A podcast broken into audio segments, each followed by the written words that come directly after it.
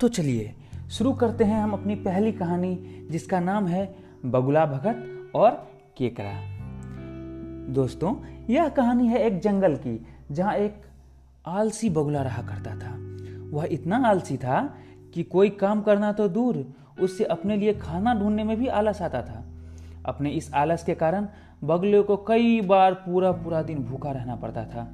नदी के किनारे अपनी एक टांग पर खड़े खड़े दिन भर बगुला बिना मेहनत किए खाना पाने की युक्तियाँ सोचा करता था। एक बार की बात है, जब बगुला ऐसी कोई योजना बना रहा था और उसे एक आइडिया सूझा, तुरंत ही वह उस योजना को सफल बनाने में जुट गया। वह नदी के किनारे एक कोने में जाकर खड़ा हो गया और मोटे मोटे आँसू टपकाने लगा। उसे इस प्रकार रोता देख केकरा उसके पास आया और उससे पूछा, अरे बगुला भैया, क्या बात है? रो क्यों रहे हो? उसकी बात सुनकर बगुला रोते रोते बोला, क्या बताऊँ केकरे भाई मुझे अपने किए पर बहुत पछतावा हो रहा है। अपनी भूख मिटाने के लिए मैंने आज तक न जाने कितनी मछलियों को मारा है। मैं कितना स्वार्थी था, लेकिन आज मुझे इस बात का एहसास हो गया है और मैंने यह वचन लिया है कि अब मैं एक भी मछली का शिकार नहीं करूँगा। बगुले की बात सुनकर केकरे ने कहा, अरे, ऐसा करने से तो तुम भूखे मर जाओगे। इस पर बगुले ने जवाब दिया, किसी और की जान लेकर अपना पेट भरने से तो भूखे पेट मरना है।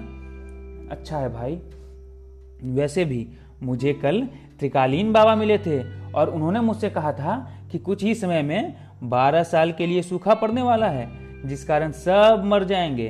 केकरे ने यह बात जाकर तालाब के सभी जीवों को बता दी। अच्छा तालाब में रहने वाले कछुए ने चौंक कर पूछा तो फिर इसका क्या हाल है?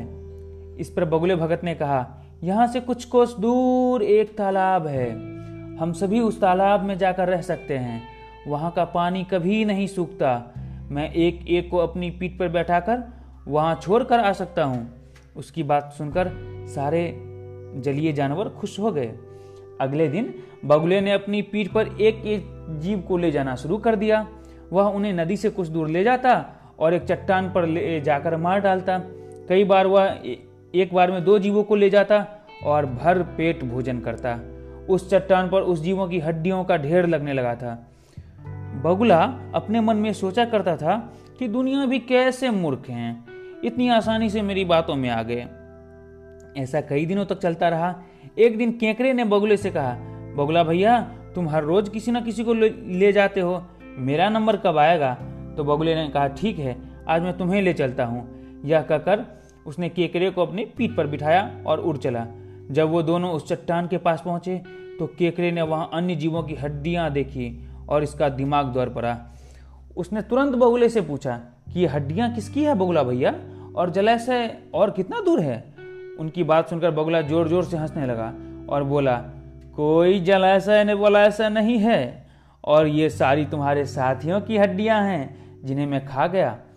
और इन सभी हड्डियों में अब तुम्हारी हड्डियाँ भी शामिल होने वाली है।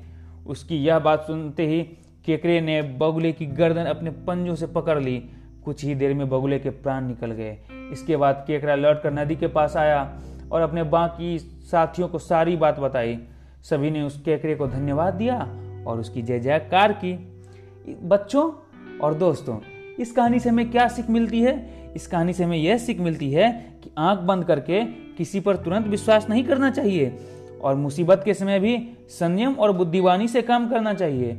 संयम और बुद्धिवानी से काम करने पर हमारे सारे कार्य सफल होते हैं और डर और भय खत्म हो जाता है। तो भाइयों और दोस्तों और बच्चों, चलिए आज की हम अपनी कहानी यहीं पे ख़त्म करते हैं। इसी तरह की और कहानियों, कहानियाँ सुनने के लिए मुझे फेवरेट में ऐड करें और लगातार मेरी कहानियाँ सुनते रहें। और सौरभ झा पॉडकास्टिंग सर्विसेज़ सुनने के लिए धन्यवाद।